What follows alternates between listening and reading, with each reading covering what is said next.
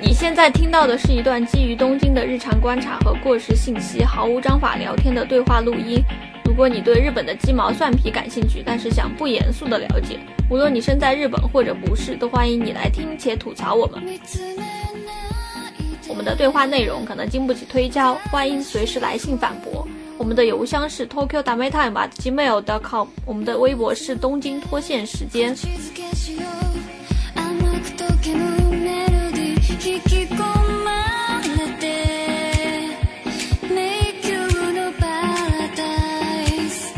本次对话的主要人物有榜一、五二，周三。今天我们要聊什么呢？今天要聊一些消费的话题。我最近有个大震惊，煤炉给了我三十万的额度，什么啊？就我他给我的三十万的那个提前支付的额度。就是类似信用卡。对对， OK，最近也没什么消费，就一直在美路上面买。那我们要不要再解释一下什么是美卢卡利？可以，谁来？谁来？罗儿，我自问自答，自问自举。 Happy slappy. 梅梅卢是一个像闲鱼一样的二手的日本的交易平台。 叫弗利玛 u p l y 嗯，flea ma 就是原名叫做 flea market， Free Market，嗯，跳蚤市场的意思，原意就是讲的是大家不要的东西，还有就是想市面上买不到的一手的东西，就可以去这种跳蚤市场。那没有这种网上平台之前，都是在线下，比如说固定的一些集会场所，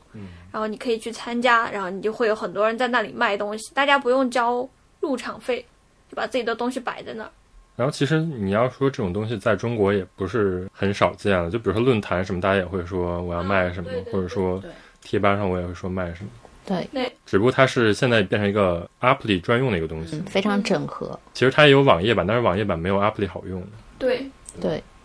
所以它总的来讲是一个 App，然后就是有点像闲鱼。对对是的，其实它创立的时间跟闲鱼也差不多，闲鱼是一五年从淘宝分出来的。一六年分出来的。 OK，他差不多，他一三年创立，然后好像进了美国，进了英国，也在日本有。那一六年是在日本，一三年创立，一六年起色应该是。然后它现在今年三月开始也可以在闲鱼上买美卢卡利的东西。嗯，他跟中国的这个阿里合作了，好像跟淘宝跟闲鱼一起合作。也不是说所有商品都可以在闲鱼上搜因到。为我看他们好像新闻报道是说，日本有很多那种动漫的二手的东西，那中国买不到，那他觉得这样子可能哦，它只是说固定品类的是吧？新闻是这么讲哦的，但我估计也不是全部都能买吧。这或者说那个商家可以选，就是要不要卖，他可能就有的也不想卖到中国。对，我觉得也是。之前看一个那个留底下那个美卢咖啡的留言，就是说“你好，中国发货吗？”他其实说的是日本的中国地区， 然后那个卖家就说：“不好意思，海外不发货。哦，但我其实我一开始来日本，我也有这种困惑。”啊对，其实中国地区就是指广岛那一片儿，对对对，反正挺搞笑的一个对话。然后其实美卢咖喱是没有中文译名儿的，是吧？还没有正式的中文译名。大家都叫梅卢。大家就对一是个简谐称音嘛。嗯，对，但我以前一直以为它叫梅驴。梅驴是什么鬼？ 对，因为我打打那个 U 跟 V，然后我就打的 V，然后它就变成梅驴。就是后来查了一下这个名字，实际上是一个拉丁语，怎么读？如果是正读的话，我也不知道拉丁语怎么，但是就是 Mercury Mer Mercury，但他现在日语日语就是直接片假名就叫是做美卢卡里。对，就反正挺搞笑的一个。但我觉得日本人不会想要去纠正他嘛，因为美卢卡里的卢的那个应该是 R U 啊，如果是对，但是 R R 也会单发一个卢，比如说比如说 bar bar，他们不是也发 bar 卢，所以他们的世界里没有德地德警 察。 Happy slappy. 就是这个拉丁语 Mercury 好像就是那个叫什么 market 的语言，哦词根原来是这样子。嗯，大概这个意那思。就还是弗利妈的下面的一个延伸出来，对，就是它本来就是一个市场。对市场的含义，这竟然是一个从英语来的词，就是日语这边企业的名字，他们都会生造一个日语词，那人家还是说明继承了古老的这样的一个方式。说明它很国际化，因为它现在不是也在美国有那个，对它，创始人一直就很想做这种国际化的公司的感觉。对对对，然后它好像也是现在就是日本这些初创公司里比较成功的嘛，嗯，叫叫做什么么独角兽的嗯公司，独角兽公司。对对对，少数的日本做 IT 的做的还可以的一个公司，当然，其实大家使用的时候也会有很多抱怨，就还是会抱怨说，啊、这个东西感觉还是不如中国的那肯定的呀。呃那个你最近在煤炉上买到的最好的东西，来，我最近买到了一个那个很好的牛仔裤，啊，就是我是你洗的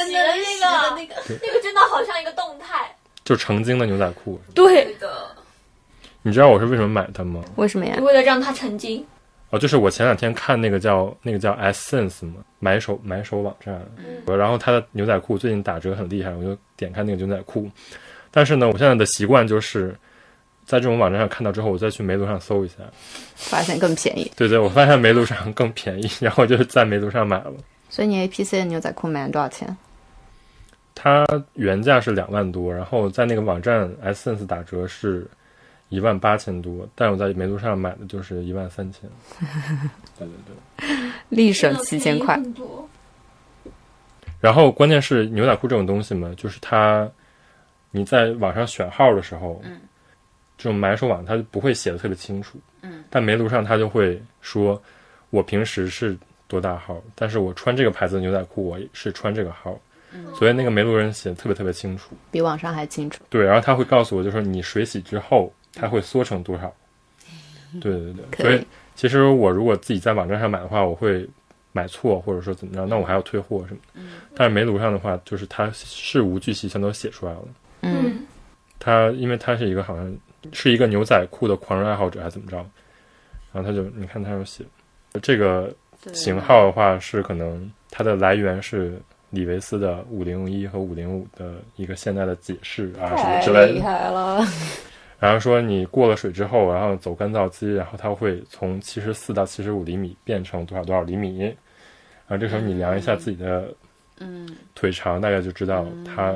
你要穿什么号了。所以说，如果我在网上买的话，我可能买三十一号，但是他跟我说，那你这样的话可能过了水之后，它三十二号会变成大概三十号左右的，但是它的三十号可能跟优衣库的三十一号差不多，所以就非常事无巨细的写出来了。像一个导购一样， 不错，二手平台上获得了贴心导购的生活。对，然后我然后我就关注了这个人。然后发现他很多牛仔裤，对他，他就是说，因为他最近好像是怎么着减肥了，还怎么着，所以他就把相同的型号的牛仔裤他都不要了。哇哇哦，哦，然后他就说，他这些牛仔裤可能他只穿了一两次的，所以他就是哦相当于用一个很低的价格把这些新品牛仔裤给卖出去了。还看到了一个非常励志的健身故事。对，反正大概是这么一个最近的购物经历。嗯，你们呢？我最近买到一个明和电机的钥匙扣，它已经绝版十几年了，长这样。我一千二买到了，你可能得描述一下，不然没有人知道它长什么样好，子。那我不说一它个了。面具嘛一，个脸对，啊，很像刚才我看的一个 YouTuber 卖的那种假面，就是什么一个假面的钥匙扣什么。对，我在美卢卡利一般收藏的东西，要么是书，要么是一些小小玩具、小工艺品，里面很多东西它会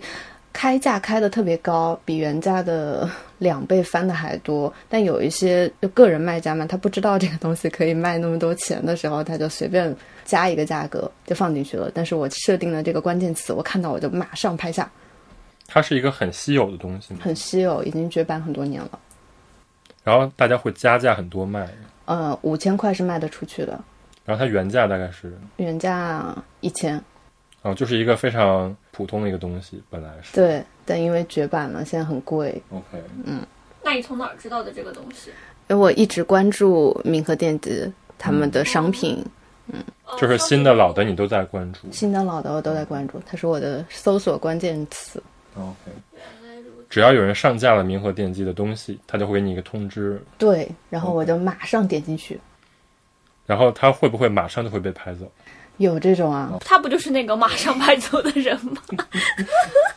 对，那你会不会比如说拍高了呀？因为那种马上拍的话，它有可能上来是一个很高的价格。 但他有可能他一眼就看得到啊。我关注这个关键词关注了很多很久了，所以我知道什么价格是那种天上掉下来的馅儿饼。就是有些人会廉价处理，对对对，然后就马上拍那。你买它，将来还会卖掉什么？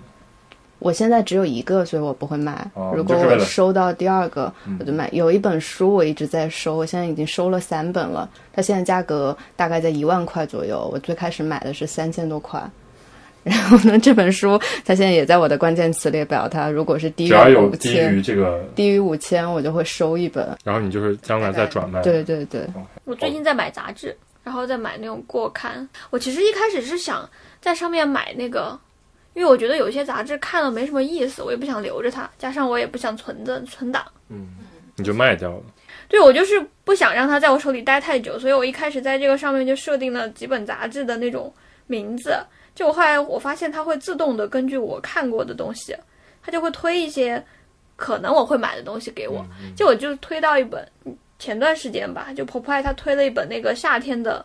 夏天封面的杂志，然后我觉得那照片拍的挺好的，就点进去就买了，嗯就随便买了。结果买到手之后发现那本杂志挺好看的，嗯是一本一六年的杂志。就讲了夏天的时候大家要干嘛，然后我就发现，就他出了很详细的泰国攻略，还出了就是它封面并不是说泰国，但是它里边有泰国攻略，是吗？嗯，它封面是一个人的手拿着便当，然后是很日系的那种小清新的摄影，就在里面看到了封存的过往的世界，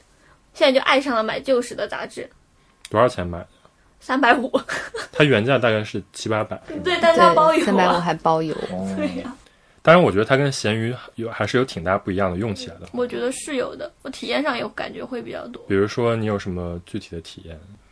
就。比如说，闲鱼上，首先你如果作为一个买家，或者说你买卖东西，你可以直接跟那个买家接触到，就是可以私信、对。但煤炉它的始终坚持的就是你只能在页面上，留言板，但其实非常不方便。为啥啊呀？因为你想要买一个东西，或者说你想要卖一个东西的时候，可能突然有四个人大家一起像论坛一样给你留言，这种时候你要考虑到我要回复谁，然然后我跟谁对上。那你如果作为买家，你去跟这个留言，有可能你就不是最先被选择的那一个。对对，它是好像有那种先来后到的感觉。对，但这种其实有时候是有取决于你这一个瞬间发下的消息，哪一个最先开始被这个卖的人看到。哦，是吗？难道不是按时间线的吗？有些时候有些人不会的，他就会跟你说不好意思，我一开始先看到了这条，然后剩下的人我是 OK 狗仔 i m a 但是我们不能卖了，剩剩下的大家就自动闭麦。哦，但是这样其实也挺公平的，就是你至少能看出来这个卖家在同一个平台上跟大家说话。你要在闲鱼的话，可能就是我偷偷找一个更高价的卖了。嗯，你这个是价格上的，还有就是他可能不会跟你聊到特别私人的方面，就比如说比如说你把这个东西给我好好包装一下，那日本人他绝对不会在变那个留言板上跟你讲，请你把这个东西好好给我包装一下，让我先看一下你这个东西是不是有这样那样的瑕疵。哦，在闲鱼上就有很多这种扯皮，是吧？对，特别是我卖的东西，可能就这一类比较敏感，大家会比较担心。我有卖卡之类的嘛，就是那种周边，追星的周边，对对对，卖这种东西比较多，就它会比较容易产生那种摩擦，那对方就会比较担心你是。就是是不是美品？按日语的就是比心。那那种美品，我觉得就是那种很正常的空气，还有东西接触过后出现过的纹路，嗯大家也会 care 到说那纹路到底有多深。哦，对对对，国内就是买买家比较你的那个方面的东西的买家会比较在意这些东西，所以如果有私信功能的话，就会非常的扯不清楚，对，但是也不是扯不清楚，就是你一直会就一件事情跟一个人沟通效率比较低。嗯，然后同时如果有五个人问你的话，你可能就得得自己去决定说，那我要跟这五个人同时沟通，跟五个人同时去跟他检验我这个商品。但梅毒上可能五个人同时问，那你就说，那我就先决定好，我就给你，那东西就反正也没有别的沟通渠道，我也不会跟，我也不能给你发视频，那我们就这样，就先拿过去。对，我觉得上面在梅毒上面的话，那个信息还是挺受限的。比如说，有人想看更细节的信息，这个时候那个卖家是没有办法单独为他展示这个信息的，没有办法点对点发送，嗯但它只能在它的页面上。加一个这个东西，但一般也很少会这样。就是我觉得这种情况是因为大家会提前考虑，他我我既啊然没有办法直接联系到你，那我会 care 到我可能时间成本不够。嗯第二个是我害很害怕这种联络上不对，然后你给我差评，所啊以这种时候我会尽量在第一哦对时对对间，，帮你想好了，就不会瞎拍一个传上去。所有的东西我都会帮你先想好放在那儿。对，对嗯，对对，对，如果我转卖那种很便宜的东西，我大概随便就拍一个；如果我转卖比较贵的东西，我都会把它我肯定会每仔细个地角说对清，楚然后下面的文字我肯定还会写，比如说这个虽然是新品，但它最开始可能就会有一点小的伤，这些跟我没有关系，嗯，然后不不接受退货什么的。对对对，一般一般日本这种都是很很少接受退货的，嗯，因为它其实还要说到一个，就是它发送是匿名的，是吧？嗯对，它现在那个出了一个服务，就是你直接可以是的，就是使用它的那个物流，对他把物流给打通了。呃，如果我现在卖出去一个东西的话，我它是有三种物流规格可以选的，这跟日本的那个邮日本它每家都有邮邮箱是有关系的。啊、第一种最便宜的就是你可以拿信封装的，然后第二种稍微贵一点的是你是拿一个盒子装，但是它是三三厘米以内，你可以投到它的那个邮箱的 box 里面，又是另外一种价。然后剩下的超过这个大大小，的就是按大小来算钱。那我在发送的时候，我就选我大概是什么尺寸，它就会帮我算好这个邮费嗯完全统一，全日本统一的运费，然后扣在我的贩卖的营营业额上面，然后哦我就把东西拿到便利店去发，然后这个便利店发送也特别简单，我只需要展示我那个发送页面的一个二维码。然后他扫了这个二维码之后，他会给我一个小的一个不干胶，我贴在我的包裹上，我就发完了。哦，所以就是根本不用写任何住址，嗯对，然后你也不知道拍的人的住址，对，然他也后不知道我的住址。哦，呃，但我之前我就买过一个东西，它出现它在，其实我觉得应该是卖家的问题，它没有包好，所以导致这个盘子给碎了一个角。嗯我就去联系美露卡利，美露卡利就说让我去拍各个层面，各个层面就是快递的外包装要拍一张照，然后里面的内包装要拍一个照，然后这个东西碎的细节要拍一个照，然后拍完了之后，他们就判断那是我们这边的就是邮送的问题，然后他就把这个钱。嗯，应该卖多少钱？那因为他要收平台百分之十的手续费，他就把剩下百分之九十的钱打给了这个卖家，然后这个盘子现在就在我这里，他让我自己处理，我也没处理，我就留着，然后他把我的钱退给了我，相当于我白白的得了一个盘子，嗯，就相当于卖家也他没有负任何责。哦，就相当于美杜卡利完全负责，对对对，哦，OK 所以我我之后我发送所有东西，我都会选美露卡利他自己的这个邮就发送系统，因为它这个负责特别方便。如果我哦选， ，OK，OK 它当然可以选邮便这种发送或，者但说选一些什么对亚对马对逊啊，对对对，你可选外部的以快自递己，发送，但嗯你就需要去跟外面的外部的快递去扯皮。这个还是挺方便的。包括就是整个运送，就是你要发快递什么的，都是你可以在便利店解决，一个非常好的一个进步。因为最开始我用美杜卡利的时候，它没有这个服务的，就没有这种匿名功能吗？对，所以其实感觉你还是要自己做很多事情，但是现在嗯我觉得大家这么爱用美露卡里，也是因为它整个这个产品的流整个程嗯流程非常有设计。对我之前也觉得这种隐私系统其实蛮难做的，因为你肯定要发快递，你肯定得知道对方是什么身份，你才能寄过去。对，结果他打通了这一套之后，那其实买卖双方他能够更加放心的，对，因为你可能会怀疑说，那我的地址被这个人知道了，万一这个人对我不满， 他直接冲到你家里来怎么办？对，对，对，对啊，就是这个可能也是跟国内不太一样的地方，嗯因为国内如果你在这个一对一的这种交流当中，当然一对一的交流也有很多方便了，对，就是说，比如说我又不想走这个平台，我也可以走别的平台。嗯，会有这种情况，就会大家会跟你说，那我能不能不要走这个平台？那其实也会说，那好的，那我们换一个平台交易，或者说，其实国内有时候你可能跟这个卖家还能做个朋友什么的。啊 这个也是另外一种，就是我我觉得这是另外一种收获，就是你可能啊，我正好卖一样的东西。但没没没路上其实也有这种机会啊，但只是说不不一定会跟这个人做朋友，但你会看到这个人一直在跟你发同样的东西，觉得挺好玩的。但美露卡利它这样保护隐私也很安全嘛，像之前闲鱼就出现了很多，如果你跟他私聊，然后私聊的后果呀，这个私聊的后果就是你跟他说你要那个微信付款，然后加了微信，然后付款给他，然后对方就消失了。这种被骗钱的故事也非常的多。我而且我觉得日本人由于过于注重这些东西，所以这个东西如果你在日本做的特别好，可能一下子就很多人用；如果你有一点做的不好，日本人可能就完全不想不相信这个东西。对我，我觉得我在刚开始用美卢卡利发送东西的时候，我就觉得我真是感动的，就是在便利店我发完这个东西，我眼泪就要流下来了。然后怎么会有如此方便的？对，这么方便，因为以前在雅虎日拍上买东西真的非常非常困难，我就便？我我才用这种困难用了大概两三年，我就觉得日本人要是用这种困难的方法发了那么十几二十年，突然发现了美卢卡利，简直觉得啊神降临了。对，所以这也是他为什么在日本这么爆发式的增长的一个原因。他现在就是以每个月大概有两千万人在用这个东西，而且我去很多那种商场里，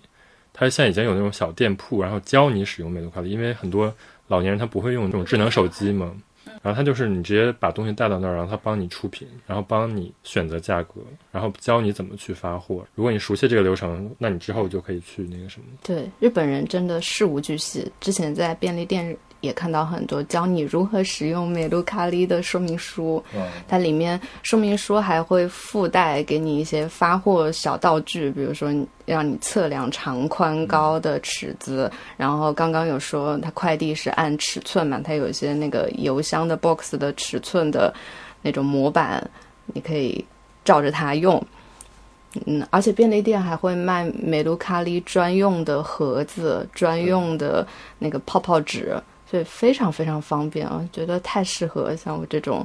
白天要上班，然后晚上才能发货，而且不嗯想跟人多废话的。但你说到多废话的话，其实美图快递是有一套废话系统的。笑晕了。我以前一直就是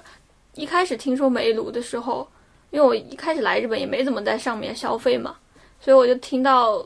关于它的一些故事，经常都是上面的人非常的难搞，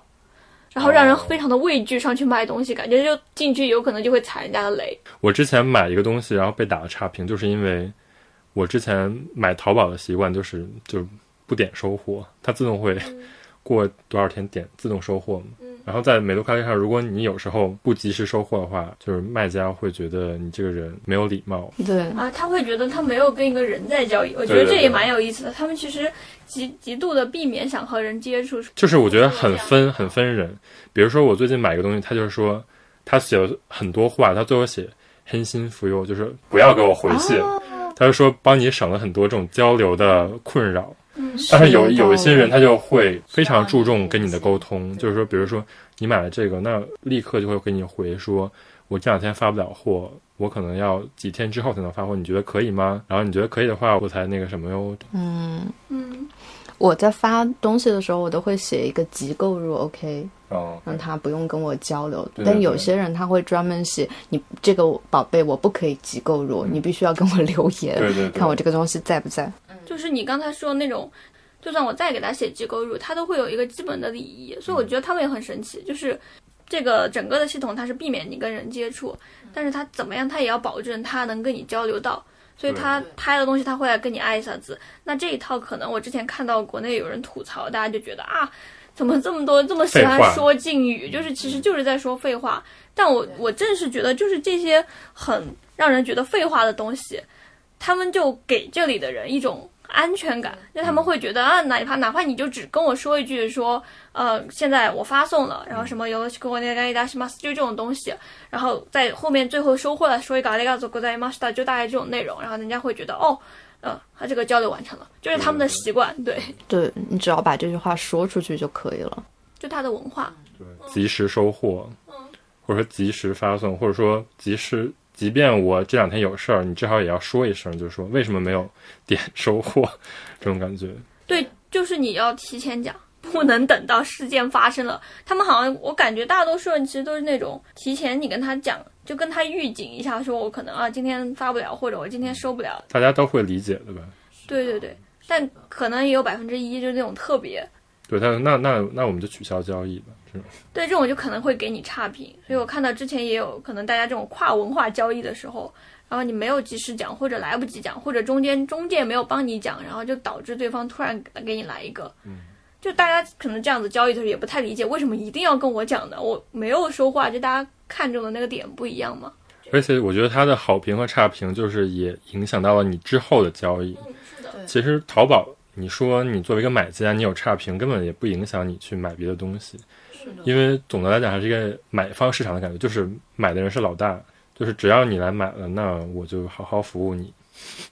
这种感觉。但是就是他们这边是有我不卖给你的权利的。如果你有很多差评，或者说即便你只有几个差评，但是里边那个差评的人写的非常详细，就说你你为什么获得这个差评，其他的卖家看到了这个差评，他觉得你不想卖给你，那他就有对权利不卖给你，对，所以就是也会有人觉得，为什么这种买家跟卖家在这个市场上，挺是平等的感觉。对对对，话语权能这么大？这买家如果不想卖给你的话，他点他点了那个取消，他把理由写上去了之后，你根本就没 有申诉的可能，对对对他直接就取消了。但他刚才讲那个快递的那个东西，我就想到，其实我在国内怎么样包的好，我都跟快递员关系特别好，所以我在国内发货的时候，我包不好的东西，我因为我手特别的不会包东西，所以以前在国内发货的时候，哪怕是最难搞的 EMS，就我们那片区的快递员跟我关系特别好，我就会跟他讲，不好意思，麻烦你帮我包一下，因为这个东西不好弄，然后人家就会他就会帮你考虑，就说那这个东西怎么包，然后我就在想一个问题，突然就让我想到，可能跟国内的那个外卖员之前的事情也很像，就是国内的，如果这个快递线上出了问题，之前我也索赔过，也出现过事情。然后它这个索赔的系统最后是完全回归到这个快递员个人的，哦，就是快递员个人要承担这个东西。所以我如果想要让这件事情顺利的完成，我要跟这个人搞好关系，那他就是帮我承担了责任，然后他会帮我去费心，就是你得靠这个人去完成这个整一个的这种服务。其实对有一些人来讲，大家如果不做这一点的话，那你就无法在这个里面让你这个交易很安心的完成。但可能日本人他的思路就是他不要把这种责任归于个人。这他搞了一种这种系统，那就是如果出问题，他的系统来帮你承担风险，那这个当中工作的人可以更好的成为螺丝钉。嗯我觉得这是他们思路不一样的地方。但是我觉得还有一个想法就是，其实每个人还是尽量去做好。嗯就是其实我经常买的时候，我觉得很感动，就是发现那个买的东西，就是他包的真的很好。嗯，但他包的好不是说他有一个很好的盒子，或者说有很细对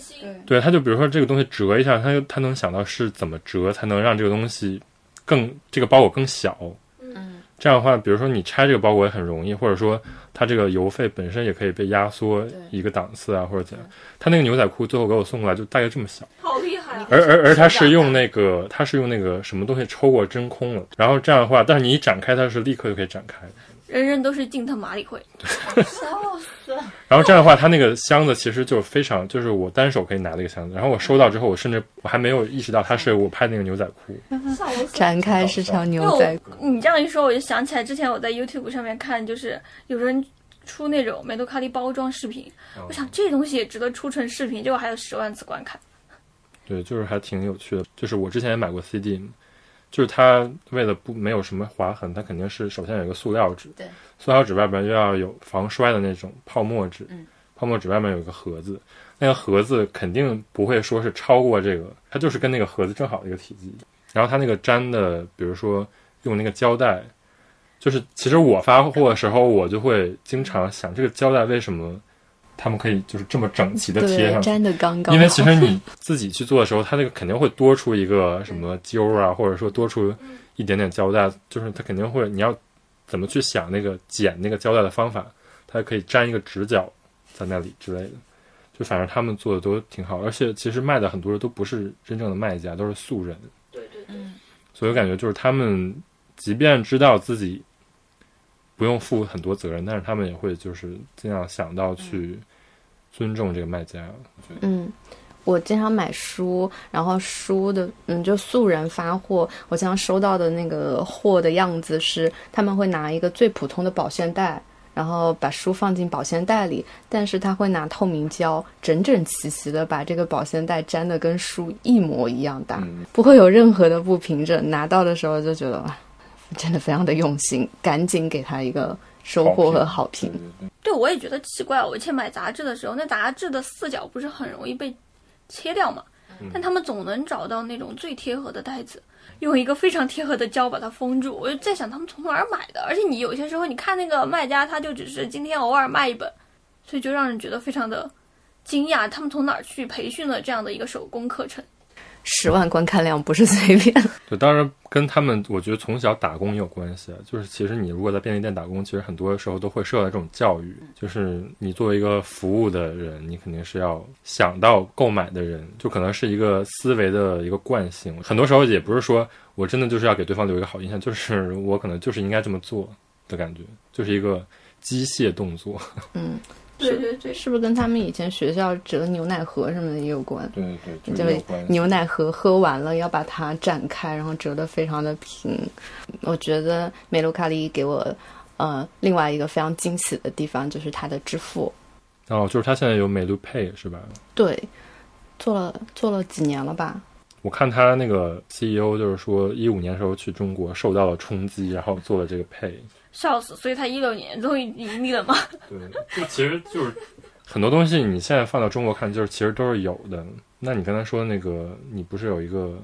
类似信用额度一个嗯东西，然后其实不就是花呗吗？是吧？是花呗，嗯，是这样的。它给我感人的是，因为以前我以前刚来日本就觉得很不方便，但在国内你已经习惯了支付宝，支付宝对对把对所有东西都打通了，你你到哪里你都可以线上线下到处都可以支付。但日本不是，日本的支付方式是各式各样，而且每一个都非常麻烦。嗯但美卢卡里我一用，我就发现哇，它可以线上付款，然后突然它线下付款也可以了，也可以在便利店付款。对，然后它现在付款你可以分期还款了。你对于你这种经常预支的人来说非常方便。对，但我不在上面分期返还款，所以他可能会觉得我好有钱，他就不停的给我额度。我现在有哦三十万的额度，那你就是被他销售到了，对我可他能希就望你花更多的我可钱。能就是目标。之前他去年的呃年底的时候，在推定额支付，就分推定分期还款的时候，是如果你拍下一个两万块的东西，把它设定到三个月以上的分期还款，他就会返给你百分之五十。哦，所以我被就他返了一万块。就是他有很多这种返利的。对他当时推的时候返利特别强，我觉得它还有一个挺好的一个特征，就是其实你在搜一个什么东西的时候，它有时候经常出来已经卖出去的东西。嗯，就是能够即时看到那些东西的价格。对，就是我今天在上面搜 Freitag 的包嘛，Freitag，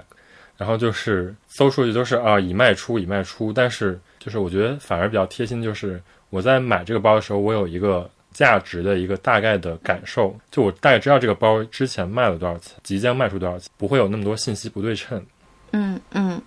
对，美露卡利对我来说也是一个非常透明的询价系统。对，就是比如说我即便不在上面买东西，对，我大概想估算一下这个东西将来值多少钱，我就去上面搜一下这个。是的，是的，那你不会觉得很愤怒吗？像我上去买东西的时候，有些时候我一搜关键词，看到全部都卖出，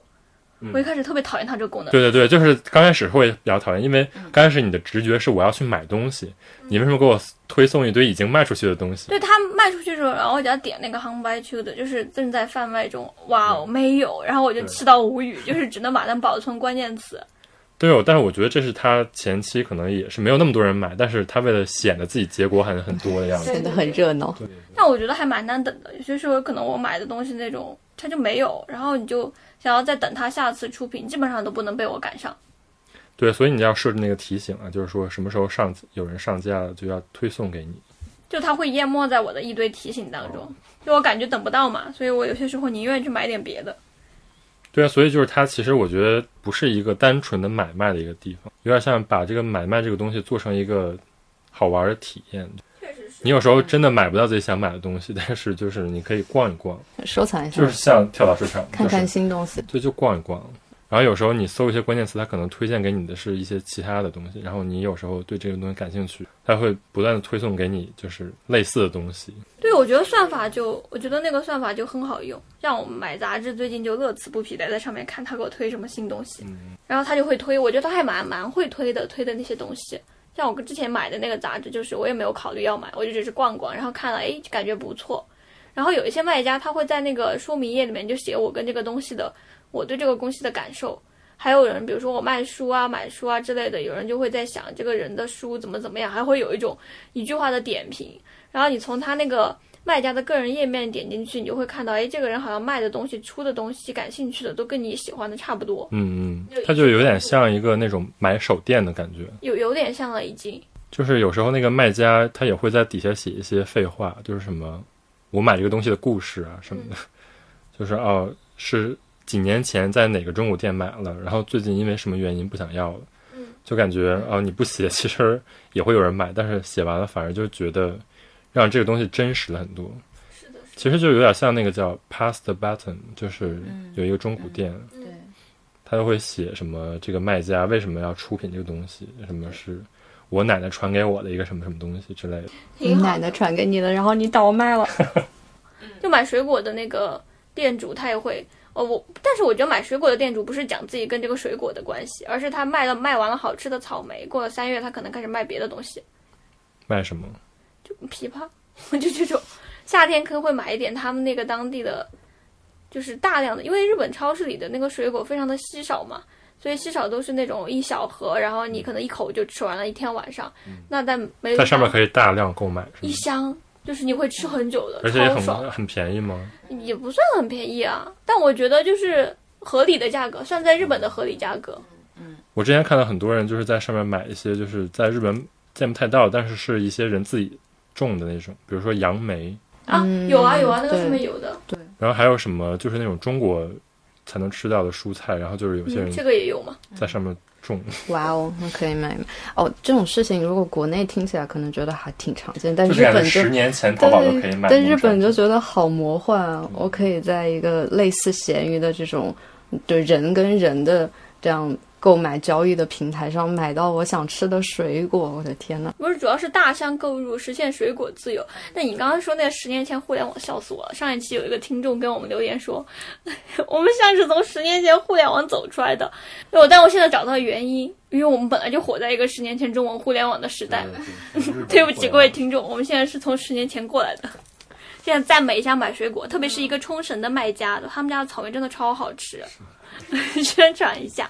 那还得写到 show notes 里，但你是其记得实把它讲。但是其实也是因为就是日本的那种农农产品是被垄断的嘛，被那个农协垄断的，嗯就是很多日本农农产品必须走他们的贩卖渠道，嗯他们才会帮你推到超市什么的，对对所以就是不是一个自由市场，但是反而有了美卢卡利，就是很多农农家就可以自己直接跟卖家嗯这种沟就没有中间商赚差价了，所以就是会便宜很多。嗯嗯嗯，美露卡利上面的东西，我自己看的总的来说都是比原价便宜的，但也有一小部分我关注的是比原价贵的。收藏品、艺术品，收藏品，我所以我在美卢卡利上关注了很多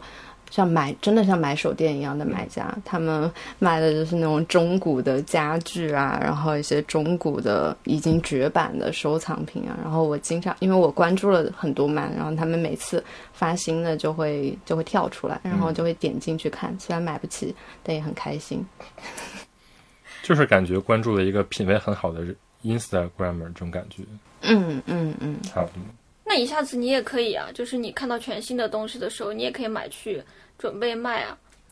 是啊你不是当时买了山本博斯的海报，就是对准备卖的吗？但我其实，在让你帮我买之前，我已经发现那个东西只要买下，当时它就翻倍了。啊，我这不是唐毅的习惯吗？就是每次去美术馆，就是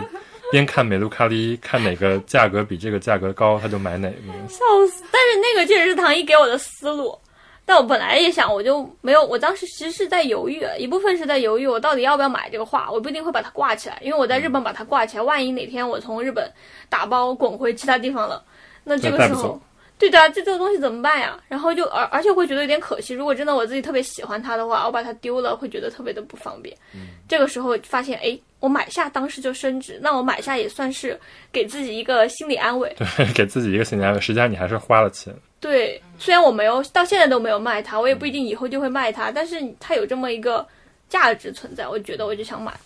就是一个帮你判断价值的一个尺子。对，嗯，对，询价系统。所以我好多自己喜欢的东西，我会买三个，一个自己留着，一个就等它增值翻倍卖，这样可以以贩养吸。然后还有一个就看吧是，嗯，比如说有特别喜欢的朋友，我就可以拿去送人，或者等它就是涨价了，我还我可以卖两个。所以三个就是你的购买尺度的最低喜欢的限东西嗯。哎，但真的因为在美卢卡利上逛，我发现有一些东西，你以为它会涨很多价，其实算下扣除它的运费啊，扣除它的那个平台中介费，其实跟你实际就买对到它的初始价格，你赚不到几千块。嗯对，赚不了太多钱。对，所以除非是那种很稀有的东西。对，所以我就放下了。我以前就是不管自己喜不喜欢的，我都想多买一个囤着赚钱。现在我发现，就还是只买自己喜欢的好了。哎，可以说一下它的平台的费用，这个是我它跟闲鱼很不一样的地方。闲鱼是你卖多少你就赚多少是吧？对。嗯，闲鱼是完全不收费的吗？他是收那个吧？我觉得广告感觉费是吗快递里面吧。哦，是吗？对，就是你要要么你选择它的菜鸟裹裹，要么你自己跟那个快递合作。但他们菜鸟裹裹，我觉得这个也是比较比较奇特的地方，因为有闲鱼后来发展出去的那个快递，就如果你选择菜鸟裹裹的话，好像现在国内的小区里面，它就是有那种菜鸟驿站，特别是它跟那些大学合作，所以很多人会选择说，那我在菜鸟驿站物流。对，直接发货，所以它其实是往物流那个方向走了，它打了一个更更就是更宽的这个网。我我不知道我记性是不是错了，我记得嗯特别高档的小区，它的那个有还是有类似国内的菜鸟驿站的柜子，是你可以直接发货，通过快递柜发货的。哦，那我不知道，但这个东西国内肯定是比日本要先进觉的得。是，是的，就流通上面要方便很多。只是说，我觉得在用这个的体验来说，跟闲鱼是一个完全不同的体验，即便他们的本质是可能差不多的东西。嗯，我但是我觉得这个总的来讲，还是不是说这个服务本身有什么差别，而是说它后面体现的价值是很不一样的。虽然我们在以煤炉作为一个关键的，呃，就是以煤炉作为一个例子，但其实除了煤炉之外，日本有非常多的，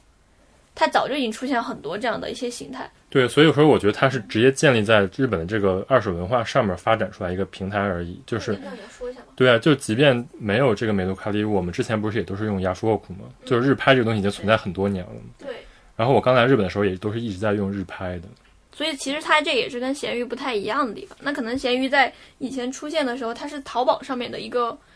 附属分出来的功能，对对。但是它现在变成了一个有点像一个社交平台，其实我觉得。对，而且他也就是赶走了很多个人的卖家，就是如果你不不能在淘宝上有那个资质，不是一开始我们那个网店差一点就被赶到，咸鱼了嘛？就是是 吗不是一开始如果你没有资质的话，然后资质是怎么评分的？好像就是有个什么资格之类的，嗯就是如果你不能通过他的那个，就是他的那个什么开店的嗯那样的一个，就是要自己上传嗯，的时候，要有一个营业执照是吗？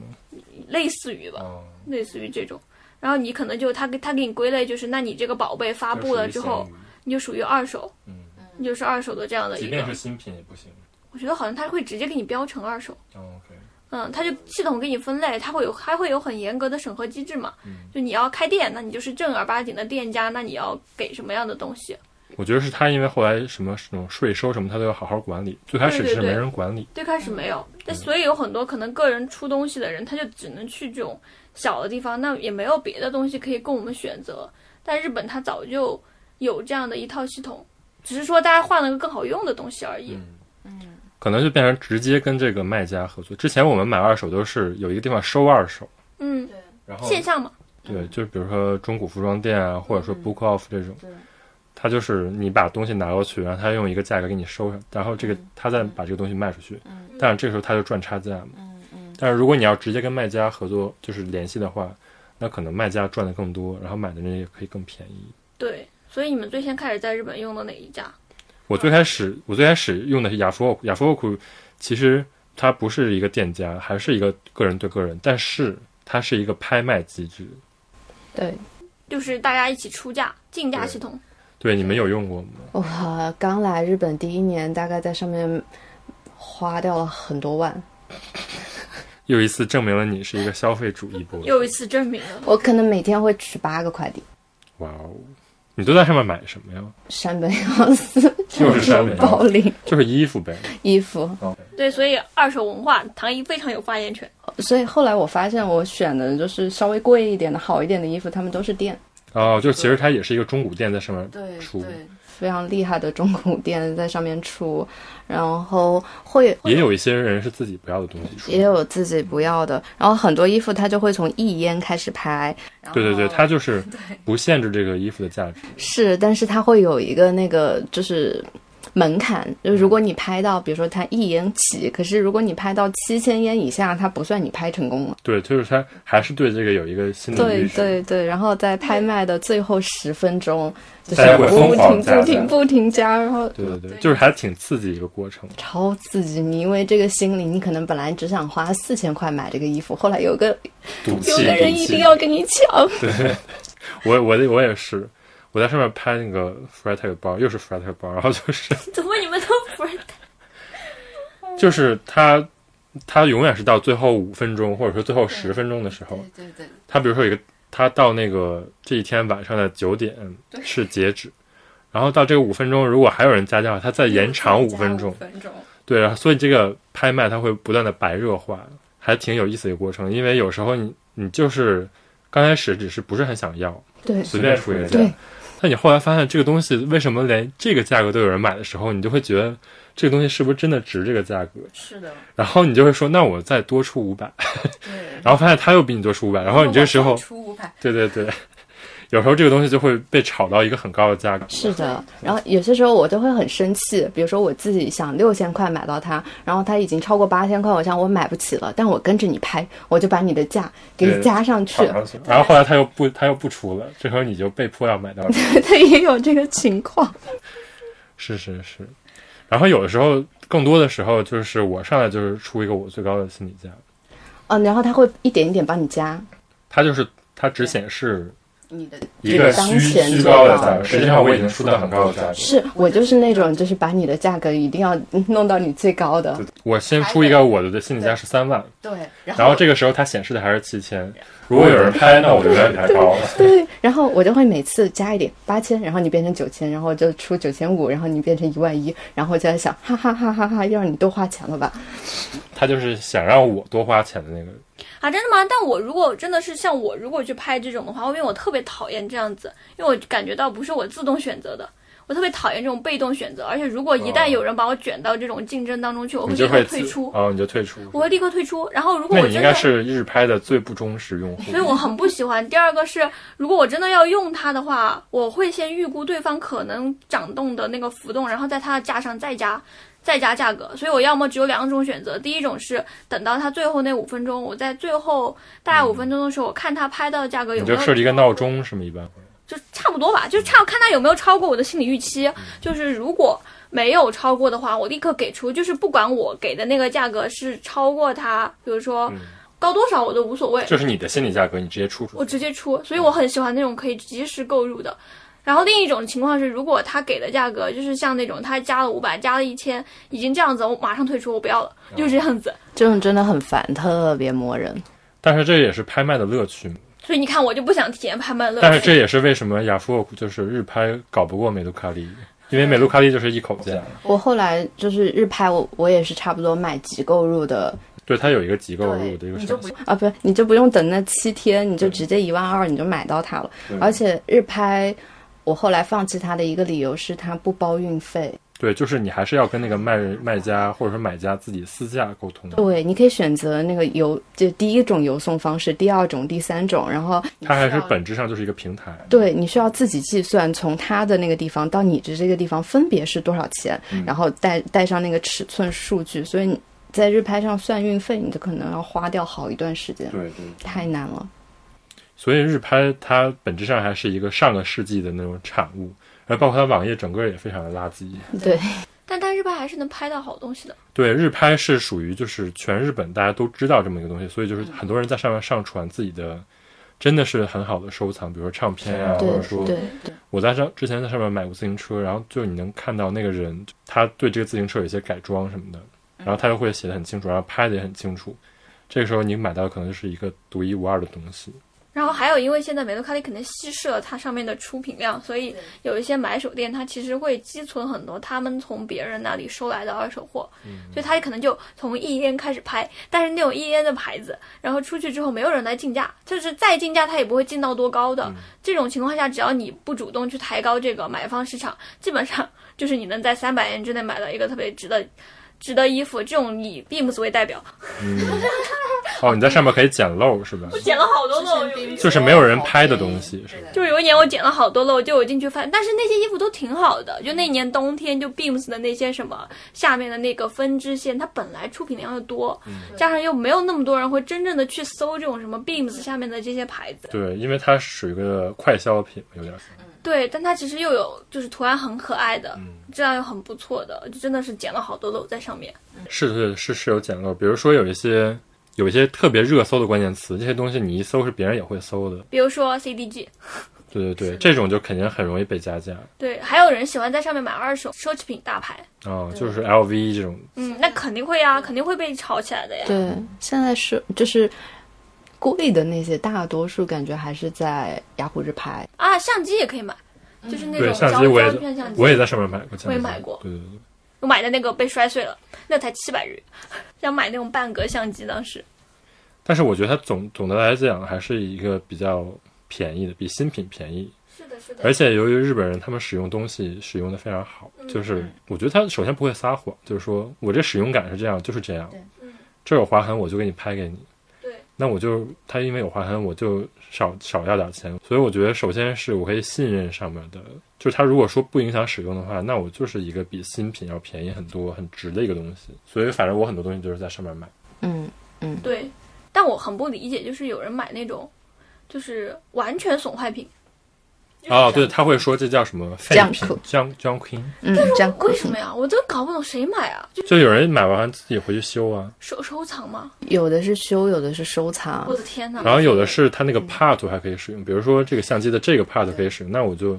用一个非常便宜的价格把这个毫无用处的东西买回来，那我把这个东西拆下来就变成一个别的地方可以用。我我真的是觉得这种真的，我当时看到这种就是这种废品的时候，真的不能理解谁在买，谁买，就是我对对对，上面有很多 junking 的东西，还会有很多真的会有很多人买，因为他们有 DIY 的文化嘛，就是自己回家修，太厉害了，真的，我真的很佩服。就是那个那个包青天里边那个拼干尸的那个，这就这个地方取一个胳膊，那个地方取一个头，最后能拼出一个。系吗？那这个拼的这个东西就可以卖很高的价。但我可能我觉得我还是个现代社会的受益者，我希望把这种修理的工序依托给专业的分工的人，那你就赚不到这个钱了。所以我就只能被他们赚钱啊对啊我准备好了钱等他们被赚。 但还有除了这种雅虎日拍之外，还有别的平台。之前唐一用过一个，特别好用。我用的的是吉摩蒂 Gmoti 更多的像一个物地物交缘换，它的那个文字就是从地缘来的，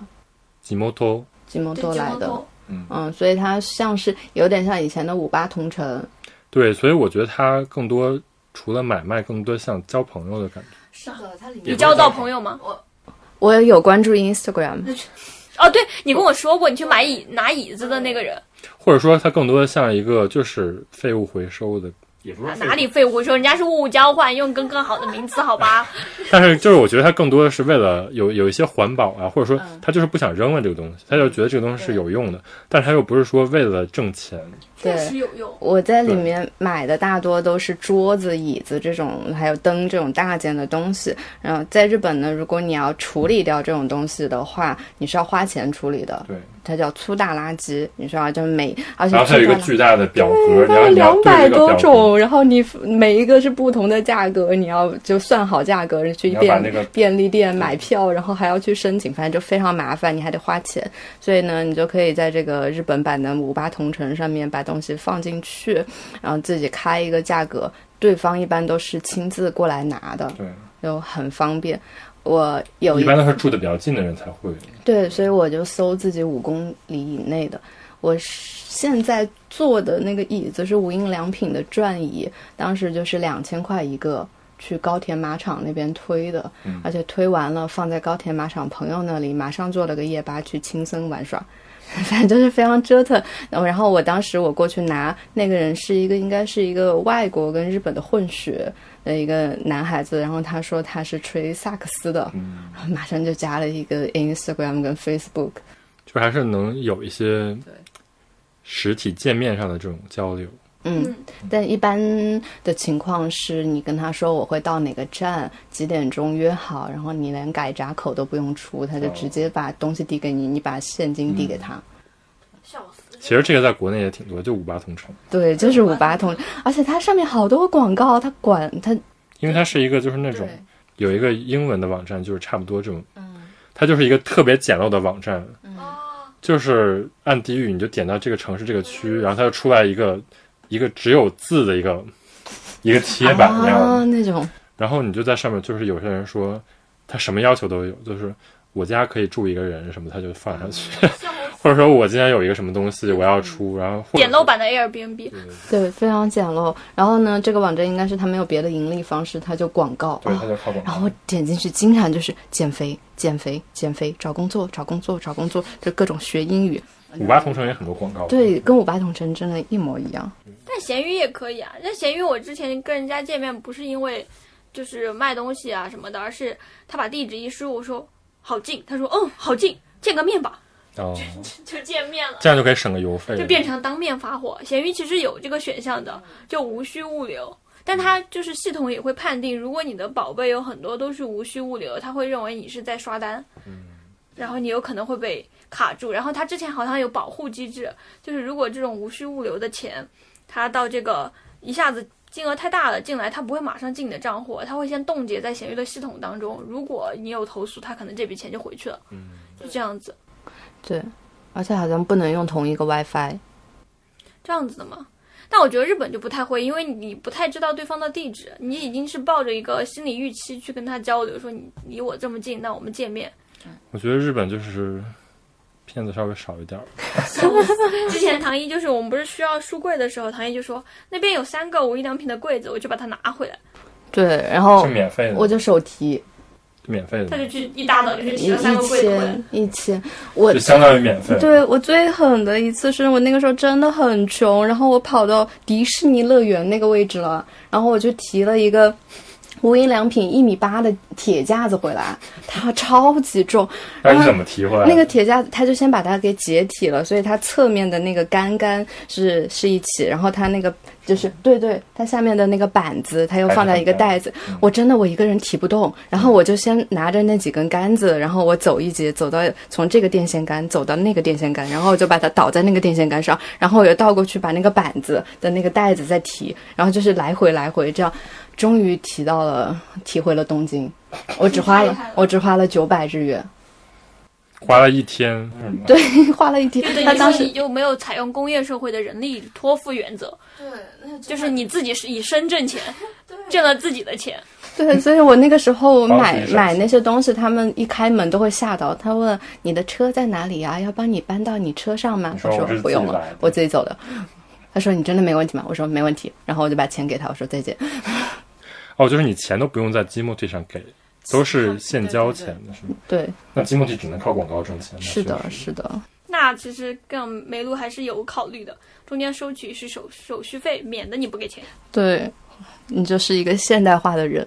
可以优雅的在家里 生活。那就是你不是一个现代化的人，你也不能用啊！你想，对，也是。但积木地确实是有很多简陋的东西，因为很多人就是他们不用抱着挣钱的想法。所以我们就应该住在那些有高档家具出现的街区，你还得有个推的车去接那你个自己会家，开车，租个车不就行了吗？Times 啊 Car 就是供你使用，整个城市到处接这些家嗯具。以前金摩地上有很多中古家具店，他直接会把自己的东西放在上面，然后你加一个三千块的那个运送费，他会直接帮你送到家，哦，也挺方便的。那也挺好的。我觉得这种方式，还有日本还有一个很大的呢，就是 Book Off 这个系列，这种就是跟中国服装店什么都是一个道理。而且很多人好像都把在 Book Off 就是淘书啊什么的，变成了一件去逛商场一样的事情。对，因为书它的流通量实在太大了，对，对对对，而且日本的书确实挺贵的。比如说你买个随便买个这种，嗯，三三十二开，十六开，对，就这种书都是两三千以上的。嗯，是的，然后你要在如果现在有美杜卡利，你可以在美杜卡利上减两三百日元就可以卖掉。嗯，但是如果你去 Book Off，它可能收的话就三四百日元，嗯对，但是就是都要卖两三钱折，两三折它就收。那它但卖的贵啊。对，但是它卖就会卖一千多。而且它的网上检索系统很不方便，所以其实你要真的为了一本杂志冲到 Book Off，其实我感觉非常难。你更多的还是我进去看看今天有就是把没有它当一个什么书店了。对二手的，里面还可能还可能发现一些就是像什么 CD 啊都可以淘，就里面嗯还有卖、游戏啊什么都可以对相机这些东西都有，就是一个已经属于上上个世纪的感 觉。一个大型二手书店。但是你确实可以就是用稍低于市场的价格买到比较好的，那我之前去最好笑就是我买了很多东西，我准备拎过去卖，然后我拎过去之后，那个人跟我说，那个人特别搞笑，他就跟我说你要把证件出示一下，然后我们现在要把这个钱退到你的那个呃卡里面，或者说直接退现金给你。就总之他前面经过了非常复杂的手续，然后我说我今天没有带卡，我因为没有带我的身份证件，他说那这样子嘛，你下次直接过来一趟。我说好的，那这次我卖了多少钱？他说五元。一大袋书只卖了五日元。 啊哈，真的吗？就是啊，呃杂志，就是那个杂志，他觉得就是时效性不够强，所以他就是没有给多少钱。然后本来有很多 CD，他说这些 CD 大家都长得一样，因为有很多 idol 的那种签售会的 CD 嘛，我只是想把它处理掉，我不想扔掉它，不知道怎么扔。那个时候，后来知道它完全可以扔可燃，我就再从来从来再也不寄 book off 了。之前拎过去，他跟我说这个啊，我们就只收一个哈，但是这个是剩下的一共就这次五元。我听完五元之后，我觉得他没有笑，非常的职业，嗯我，感觉到对方的职业。然后我说啊他好其实的在心里已经笑傻了。然后我说那好的，下次我会过来的，再也没去过。哇，哦他白赚五元，就是我们上次经常去的那家 Book Off，他一定要看我的在留卡，我简直无语了。我当时心想，你五元你一定要看我的在留卡， 我还要跑一趟。那个就就确实属于一个没有网络时代的你卖二手的一个方式，就是属于信息不对称。但是现在有了，你这个五元不是太离谱吗？对啊，就是他可能现在就是一个比较落后的他方式。可能想跟我就是有一个国恩吧， Happy slappy. 友情价。 包括就是我有朋友去卖衣服什么的，都是名牌衣服，拎一大箱衣服去那种叫什么 ragtag 什么的，就一大箱两千日元。好够高的，唐一之前不是经常去那汤婆婆嘛，然后我就跟我一个汤婆婆她一件才卖一百，你还想卖？你知道吗？就是我有个朋友，我就跟他说，我说啊，最近我朋友发现了一个二手衣服店，里面衣服特别多。他说叫什么名字？我说叫汤婆婆。第二天他搜索了，他跟我说汤婆婆，我好像三年前去卖过衣服，并且我那天去的时候发现那里面展出我之前卖过的一件他三百元收走的衣服， 而且卖的好像还不是三百元。可能卖一千二了。对，然后我朋友就说，嗯，这这对啊，他们肯定还是要赚钱的嘛，毕竟他们有实体店，肯定你在网上卖的是要赚的差价更大。 那我理解了，就是为什么日本有一些古着店他要打我们现在正在美国收货哦。对他其实确实是美国收获，就是我认识一个中古店的人，他就说，其实他们年轻的时候去收衣服的时候，能收到很多好的衣服，因为那个时候正好是六十年代那波人，就是走的时候，我我的所以就是你能收到那个时候的你古，能收到，那那就是下一个下一个年代的人要收到很多好的衣服，等到上一代的人去世的时候，对对对，天呐，所以我妈就经常说不要买旧衣服，都是死人穿过的。不是死人，就是那肯定二手衣服那些人都会死的，那啊你不能说是死人穿，对啊我也是这么说的。是在他们活着的时候穿的衣服，对对对。但是确实你能收到好的古董，肯定是等他们是的，对啊，走了的时候，是吧？你可能他留下的遗产嘛，是吧？所以说，然后然后那个中国人就那个中古店的人就跟我说，那可能这次新冠是一个比较好的机会，之后就可以去美国收一批。我的妈呀，那不敢买了，这有点不敢买了。那有点新冠病毒永远存在衣服上面，你就等于带回来了，这还是一个通道呢。哦，那他们消毒，肯定是要消毒的，杀杀杀得死吗？问题是，那这个就是一门生意了，有问谁可题以你做一也做也？确定杀死了，他有可能，对啊，没有，就是你真的想要这个衣服的话，你不会在乎上面，你也有不会在乎染病是吗？不是染不染病，你就不会在乎它的历史。我想说的是，但你说这新冠就有点吓人，大传染病之后，他有可能是在他得的时候没有穿这件衣服，只是在他衣柜里，因为相当于那你走了之后，你家人肯定要把你的东西处理掉嘛，就是有 yard 处 sale。处理肯定是会处理的，所以就是消毒，这里是一门生意，嗯，就是但各我觉得就是这种，就说明这两个国家，日本跟美国，他们真的就很不注重风水。我们有要聊到这个吗？没有，就是都要烧衣服的，不是吗？我的衣服都要烧掉的，都要烧掉的烧吗？掉的，说不好就放在家里会影响，就是因为就是那如果我这个人有很多好的衣服的收藏，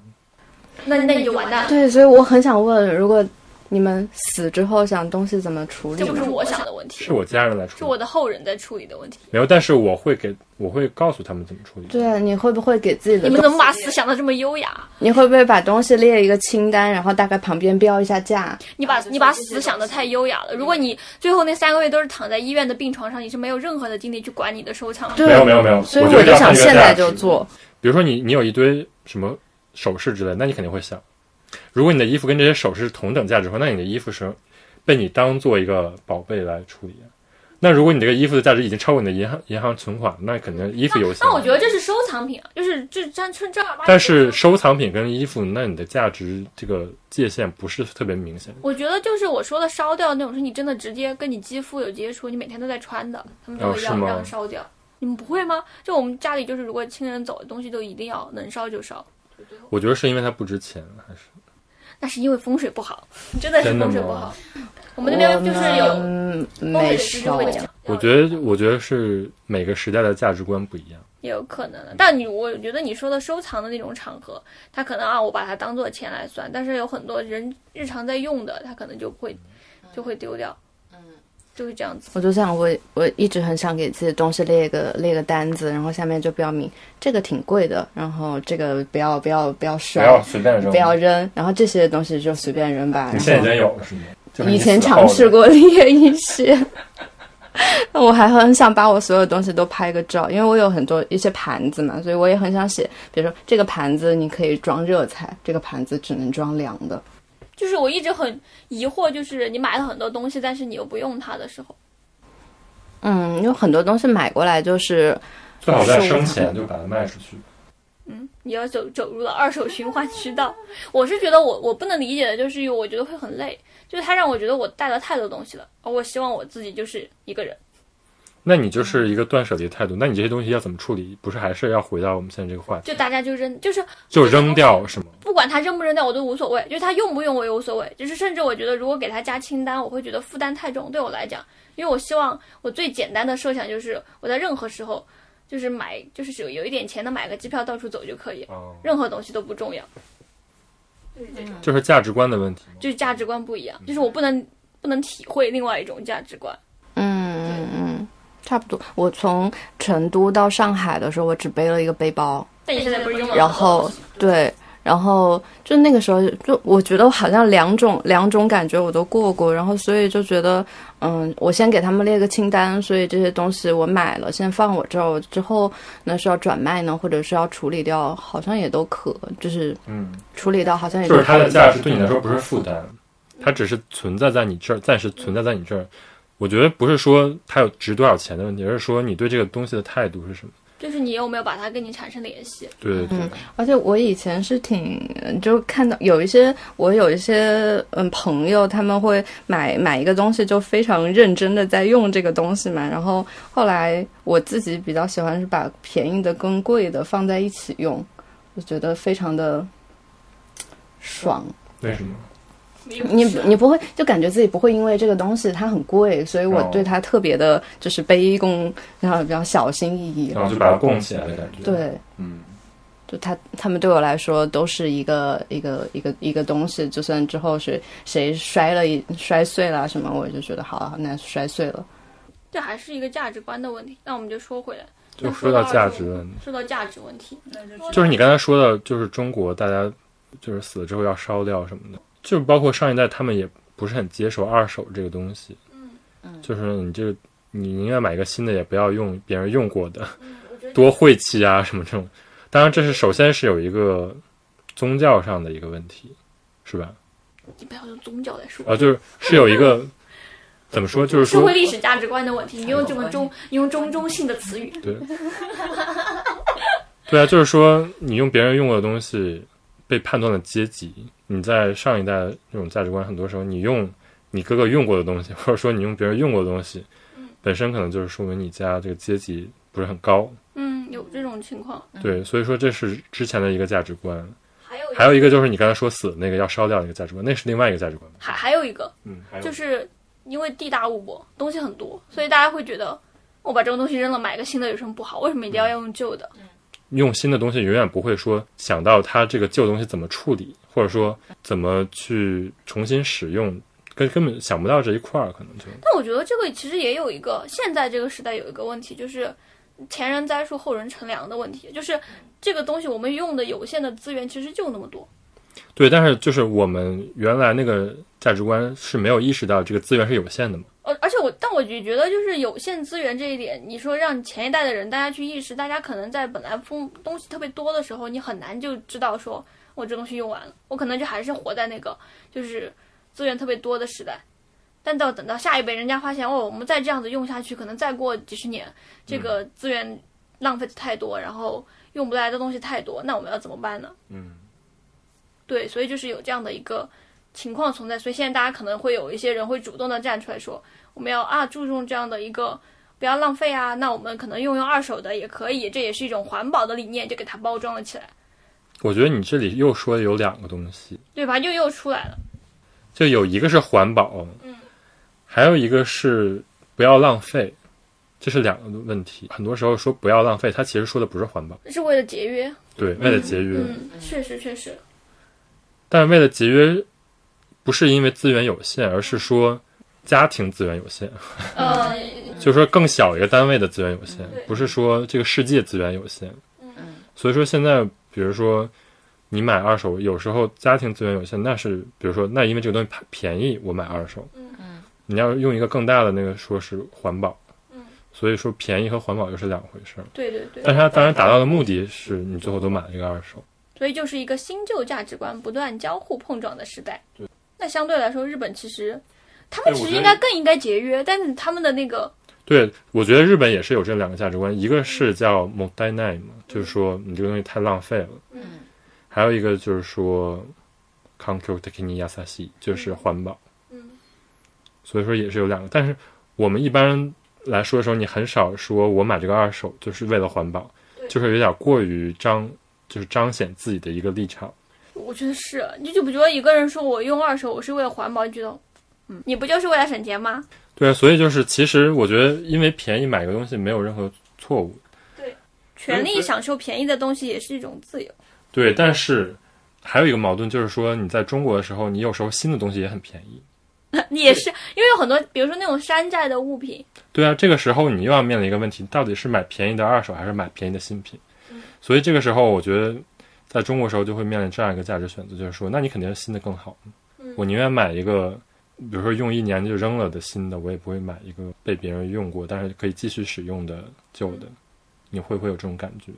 我觉得有一些品类就是，我比如说会想要去买那快种。消品牌的感觉？嗯，不仅你你说的快消品是不是指衣服这种，嗯还有就是速用的这种东西比较多，你宁愿买一个嗯。可以基本上用完了，反正用两年也不会再用了。对对对，我觉得我在中国会优先选择这种东西。我我也会，但有一些品类，我觉得这就是这个物品本身的价值问题。嗯就这种价值是，你可能用旧物会比你用新品好。比如说，你比如说，在日本，他做一些杂志，他就没有二次流通的权利啊。对它这个做一这个种属新于的它的价值已经存在在那里。对对对，而且我刚才我忘了说，就是之前不是也说我在淘宝买那种绝版的书，嗯他是把内容给我倒下来，然后给我搞了一个那种他们制作的纸质书，然后那个阅读体验极其糟糕。我那个时候就觉得，哎，还不如给我一本旧书。我宁哦愿，就是它新书的阅读体验为什么会糟糕呢？因为它是山寨的印刷方法，是吗？他没有山寨印刷方法，他把那个内容给提取出来，就是毫无任何装帧排版设计。没有任何排版然，后那个纸张为了便宜，所以他用的也是非常便宜的非常便宜嗯 A 的四那纸，种。就是复印书，把它复印，然那后它没有版权是吗？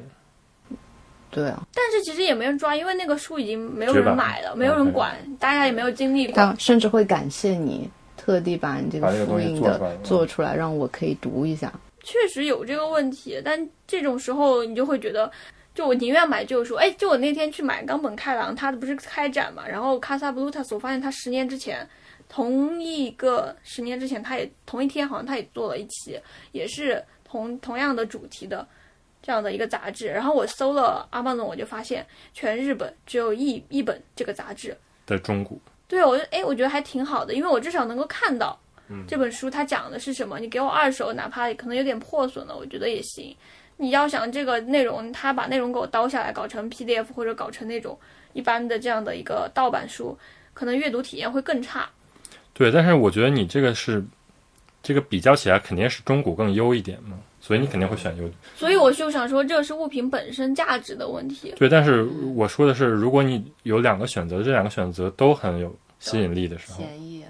比如说新品它又好用又便宜，但那种肯定是选新品，但你就不得不承认有一些品类它是属于这一类的，就是你在二手跟新品之间比较，你有那么多选择。但是有时候新品它就是，比如说它不持久，它因为便宜，所以它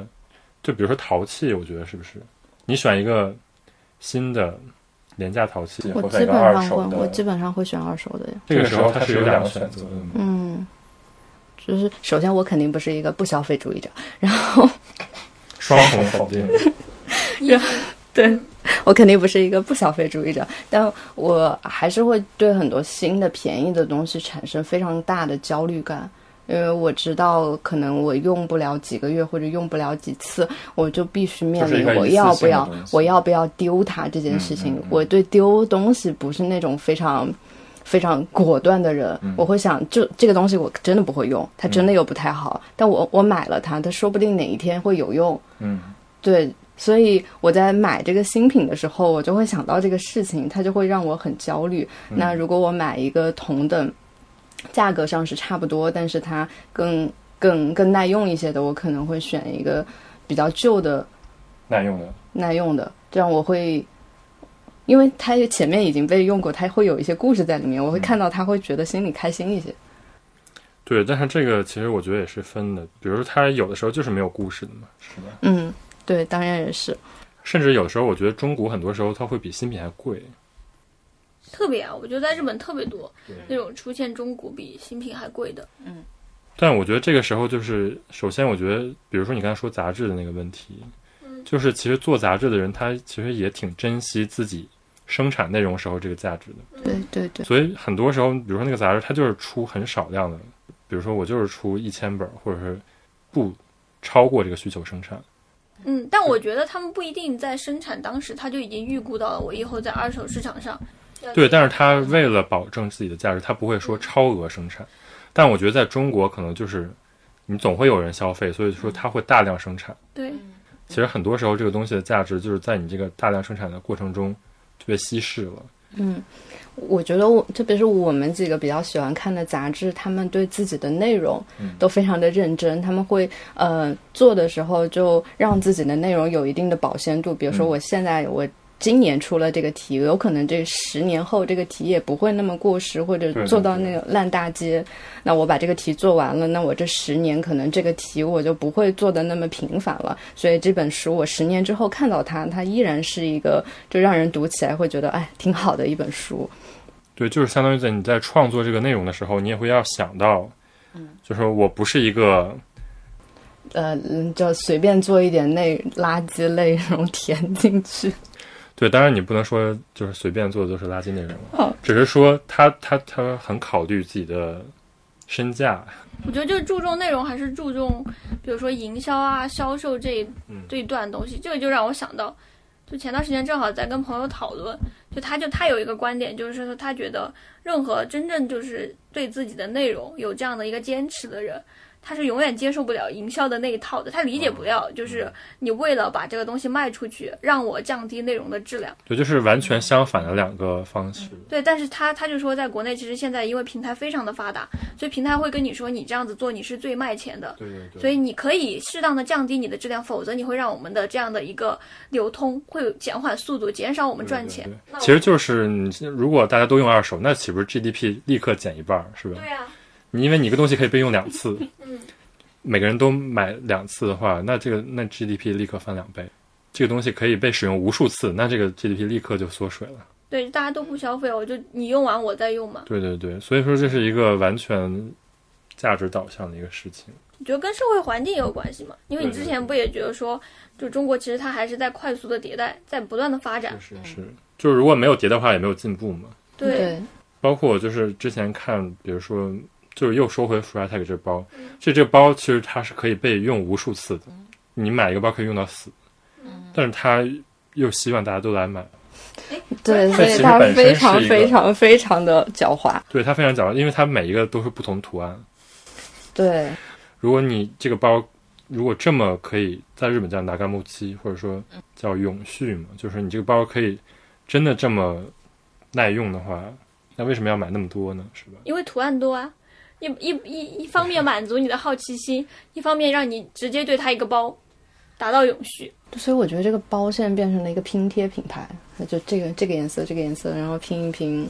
这不是日本常见很多那种服装品牌的思路嘛？我把图案贴上去，复制复制，粘贴粘贴，一件衣服有了嘛。对，让人非常焦虑。对，让人非常无语。就是你发现第一年，哎，你觉得图案挺好看，第二年怎么又是贴了？第三年你们贴的也一样。然后国内有很多品牌就 get 到这个拼贴的精髓，他们也开始在衣服上复制粘贴、复制粘贴、复制粘贴。但有一些品牌的复制粘贴的图案就非常让你觉得一点都不可爱啊，只 get 到复制粘贴这个手段，没有 get 到那个衣服的精髓。但我觉得就是日本也经过这个阶段嘛，就是说物质非常非常泛滥的一个时代，二二十多年之前，对所以说他们慢慢的才开始进入到一个就是抑制或者说控制消费的一个阶段。所以你想，那国内这个快速迭代的过程还有多久？可能在我们老年的时候，我们也是那种佛系的老年人，不再买了。对，差不多这种感觉。老年，现在三十岁，真的会吗？你们都要给自己的收藏品列清单了。还有五十岁，还有五十年。就是包括我现在有个态度转变，就是比如说我买完一个东西，我也会在用的时候就会想到这个东西。如果这个衣服我好好穿的话，我可能能卖百分之八十的价格。那如果我真的很随便的洗，或者说不怎么管它的话，那可能也就卖百分之三十的价格。那你在买这个东西或者在用这个东西的时候，你就有一个这样一个尺度在自己脑子里循环。 对啊，所以就是包括你在买，比如说艺术品啊什么的时候，你都会有这种想法，就是它帮助你形成这个价值，是吧？你因为有这种一个，你只是一个中转站的这个想法，所所以以这个东你西只是反而暂暂时存在在对，这儿所以你反而更小心的去用它们了对。对对。我觉得日本现在很多人，他们包括他们用东西很仔细，也是因为有这么一个尺度。嗯，就即便这个东西我不卖，那我慢慢的用和很随意的用，也是一个完全不同的影响这个物品价值的一个方式。嗯嗯嗯， 那我的转变就是，我现在会多买的一些二手的东西，就上面有一些过去的故事、过去的内容。对对对，这个就是我觉得是另外一个增加这个购买乐趣的一个点。也是，因为毕竟现在感觉很多东西也就那样，就大家造来造去就是那些内容。但是过去的东西，有一些你看起来虽然虽然是二手了，但是人家还是做了很好的东西，只是现在不在这个市场上流通而已。可以走另外一个渠道把它流通起来，这不就是美杜卡利的美杜卡利的理念吗？他们不就是想搞二次流通吗？对，就是甚至说不是二次，他甚至搞无数次。嗯，其实国内那个多抓鱼也是这种感觉嘛，嗯，是的，就是他是帮你收了书，甚至还会帮你修补一下这个书啊，嗯对帮你把这个书重新那个装帧的方式再把它重新钉一遍。嗯对，但我觉得多抓鱼我之前也是用过，但有些书我真的就怎么都买不到。多抓鱼太难了。太难太难那个，因为你登记了之后，因为大家就是在同抢一本书，然后就那个书提醒一进来，你就会冲上去抢，好累啊！我就是不想抢，然后你就买不到，一直买不到，你就只能买新品。对你如果先付一个预付金，他会提前一点时间发给你消息，你可以比别人多抢几分钟。之类的。结果还是把二手弄出了一个竞价竞价的感觉。多抓鱼它从哎前年开始就在做一些线下店嘛，然后线下店，呃，我看我也没去过，但看了是朋友拍的照片，就有一些生活小物件，还有一些衣服，就他已经开始做别的品类嗯了，，做就真的做成了线下的福利妈，嗯，嗯，好像还挺好逛的样子。我觉得现在年轻人很多都有这个需求啊，就他们会想去多抓鱼这种地方，也是希望有一个安心的，不要买死人衣服的，不要买死。认真对待这种二手物品的商店嗯嗯，对，就还是有这个价值观的转变嘛，是吧？是有的。因为这种大量生产迟早有一天会结束。你生产很多过剩的垃圾，实际上就是不管对于这种卖的人还是对于这个买的人来说，都是一种负担。它本质上就是一个熵增加的过程。但我觉得，就是其实你在买二手的时候，很多时候你比起说我去让这个东西流通起来，对一个人的意义，他可能是自己去选择一些自己真正喜欢的东西。就是也是一个学习的过程嘛。就是你在买这个东西的时候，很多时候，那你为了去了解你买的这个东西的价值，嗯，你肯就是对于我来说，我肯定会去搜一下我到底买了这个牌子，这个牌子到底是一个怎样的牌子，对，我才会相信我买到的东西不会那么容易贬值啊，或怎样。或者就是你还能了解到，就是跟这个相关的，你想获取关于它的一些消息啊。其实二手是一个很好的渠道，对对就对。现而且现在大家都喜欢用这种呃软件嘛，然后算法会推荐给你很多的这样的一些你没有知道的消息。但你买二手的时候，其实也是一种消息获取的过程。对，就是一个一个是跟人的交互，一个是跟机器的交互。那比起来，感觉跟人的交互更酷一点。因为我想到之前不是去年 Paluco 他在线下开的那个商店嘛，他不就叫邀请苦拉达西，就是名人把自己家的不要的东西拿出来卖，嗯，是那个吧？是那个。我就觉得他选这些人，那请这些人来讲，那首先这个人除了是名人之外，他肯定对自己买的东西有一定的见解。他可能比如说在这个他喜欢的这个东西的这样的一个范围当中，他觉得啊这个比较好，那你其实通过他这个物品，你就知道，诶，我我可能我也很喜欢这个东西，我可能拓展了一点对这个东西的新的理解。那可能我不喜欢这个东西，但我觉得诶这个人不错，那我通过这个人的渠道，我又看到了更大的、更多样化的这样的一个选择的世界。那归根到底，这种方式其实你作为一个人来讲，你还是自由的。但你完全依赖算法的时候，算法就会你喜欢什么我就给你什么，让你喜欢对喜欢的更多，但你越不喜欢的，你永远都接触不到。就是即即便我们现在日本嘛，就是经常还是说没事儿，就是不小心打开淘宝。我觉得现在淘宝的算法还是挺强大的，我哦特别喜欢逛淘宝的那个每天的好物推荐，它已经完全把你类型化了，它知道你是一个什么样的人了，已经。嗯嗯。所以我觉得，当然这既是一个很方便的点，但是同时也挺恐怖的。你会你会觉得啊，他推荐给我，但是并不是因为我是一个多特别的人，他推荐给我，而是因为有一千万个跟我一样的人都喜欢这个。是啊你是怕自己丧失了这种特别性，所以不是说丧失特别性，就是说你根本就不是说自己在想自己在买什么，因为买东西本身觉得是一个自己决定的过程。包括我们刚才说买二手的时候，我真就是现在因为有很多失败的经验嘛，所以说肯定是真挑细选，或者说这个东西到底值不值这么多钱嘛，帮助我去判断一个东西。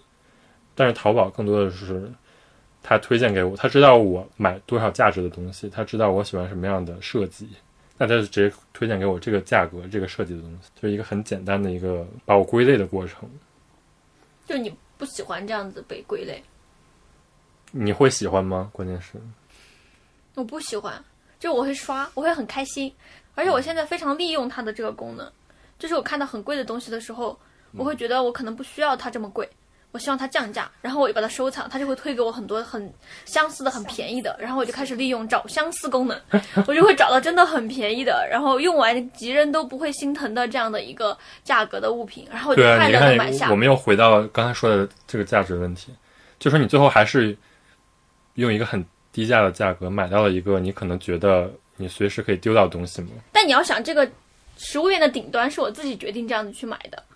不是因为它推给我我才买。是因为你你你用很便宜的价格买到了你觉得可能不怎么需要的东西，我觉得是他引导你的。是这样子的，你知道女生会有很多想要搭配衣服的需求，我知道，但是你这样还是这个就只能靠自己控制。就是如果你不想被算法推荐，你要自己控制。对，但是你现在你现在如果没事要刷的话，那你是控制不了的。我不一定要消费啊，我是出于目的在 刷。我们俩进入了死循环。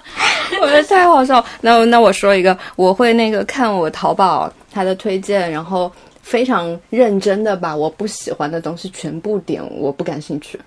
那你还是一个在纵容这个算法的过我程，非因为你让这个算法知道你所有的喜好。对我我非非常常希希望望他学聪明一点。然后呢，我然后我自己会把他推荐给我的，我看就第一眼看上去还不错的东西、加收藏，然后我会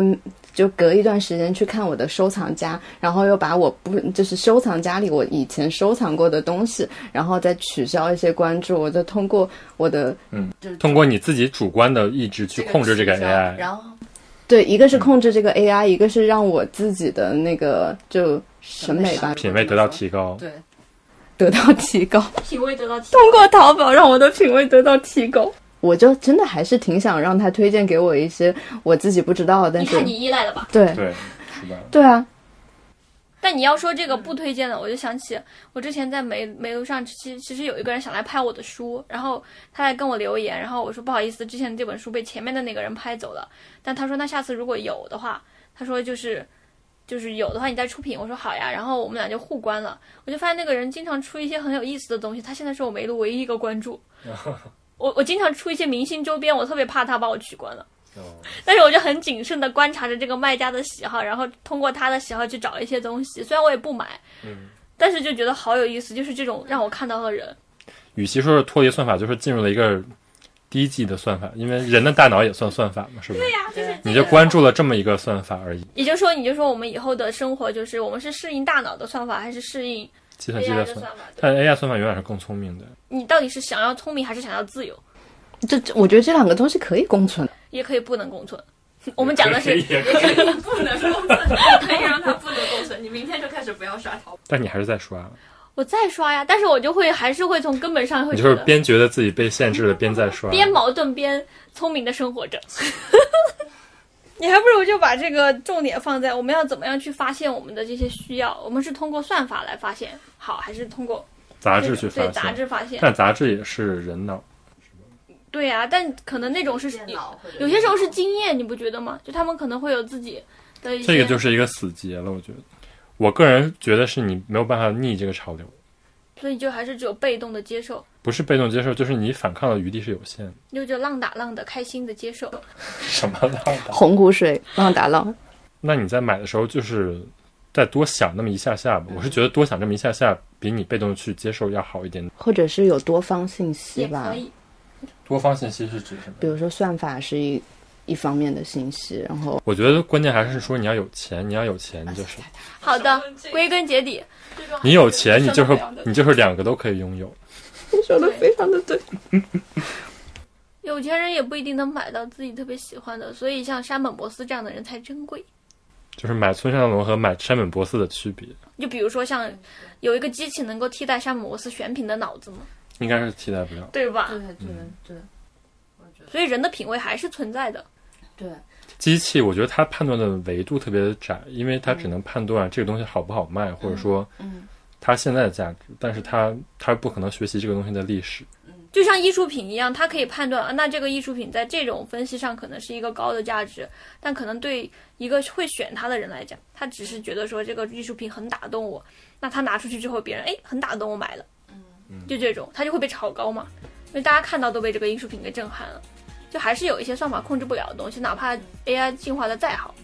我觉得，我觉得你现在说 AI 控制不了，其实情感也是可以被计算的。计算化的嗯我我前几天上班听故事 FM，听到一个他们采访了一个 AI，然后他说话的语气非常非常像个人，他可以就是呃这样。我听他说话里面有很多旧事，然后我就马上受到了鼓舞。哇，原来机器人要模仿人说话的时候，他会用很多旧事，啊、就是那所以我们录播课的时候有旧事的时候，感觉不用剪掉，这样我们更像一个人。我其实也没有剪，啊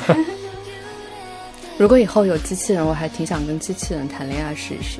过于脱线，结束结束。那你我觉得你更适合买那个十九万日元一个月的索尼 i p o 对不对我真的很想用 i 波，就 i 波它是那个，就你需要掌握一些技巧，你才能摸它的时候它倒地躺着。然后我就经常每次去银座索尼公园，我就玩那个狗，我已经掌握了让它倒下来的技巧了。但是那个狗就是两年之后，它好像，但十九每个月十九万是可以保持，中间它会帮你有返厂维修之类的。对，每个月十九万，但是你你，我觉得你忽略一点，就是你想起你跟机器在一起的时候，机器，你想到机器的这些东西可以被控制，但是你控制不了你自己的情感，就跟你丢不掉你的那些收藏的东西一样，最后你控制不了的其实不是机器，而是控制不了你自己。对，所以当你把它当成一个人，当成一个灵灵长物类来对待的时候，你自己还是会难受。狗不是灵长类，嗯、不是灵，我知道啦，但是就是这种有灵性的动物的时候，就你灵性跟灵长类是两回事。在一个跟人的标准。 you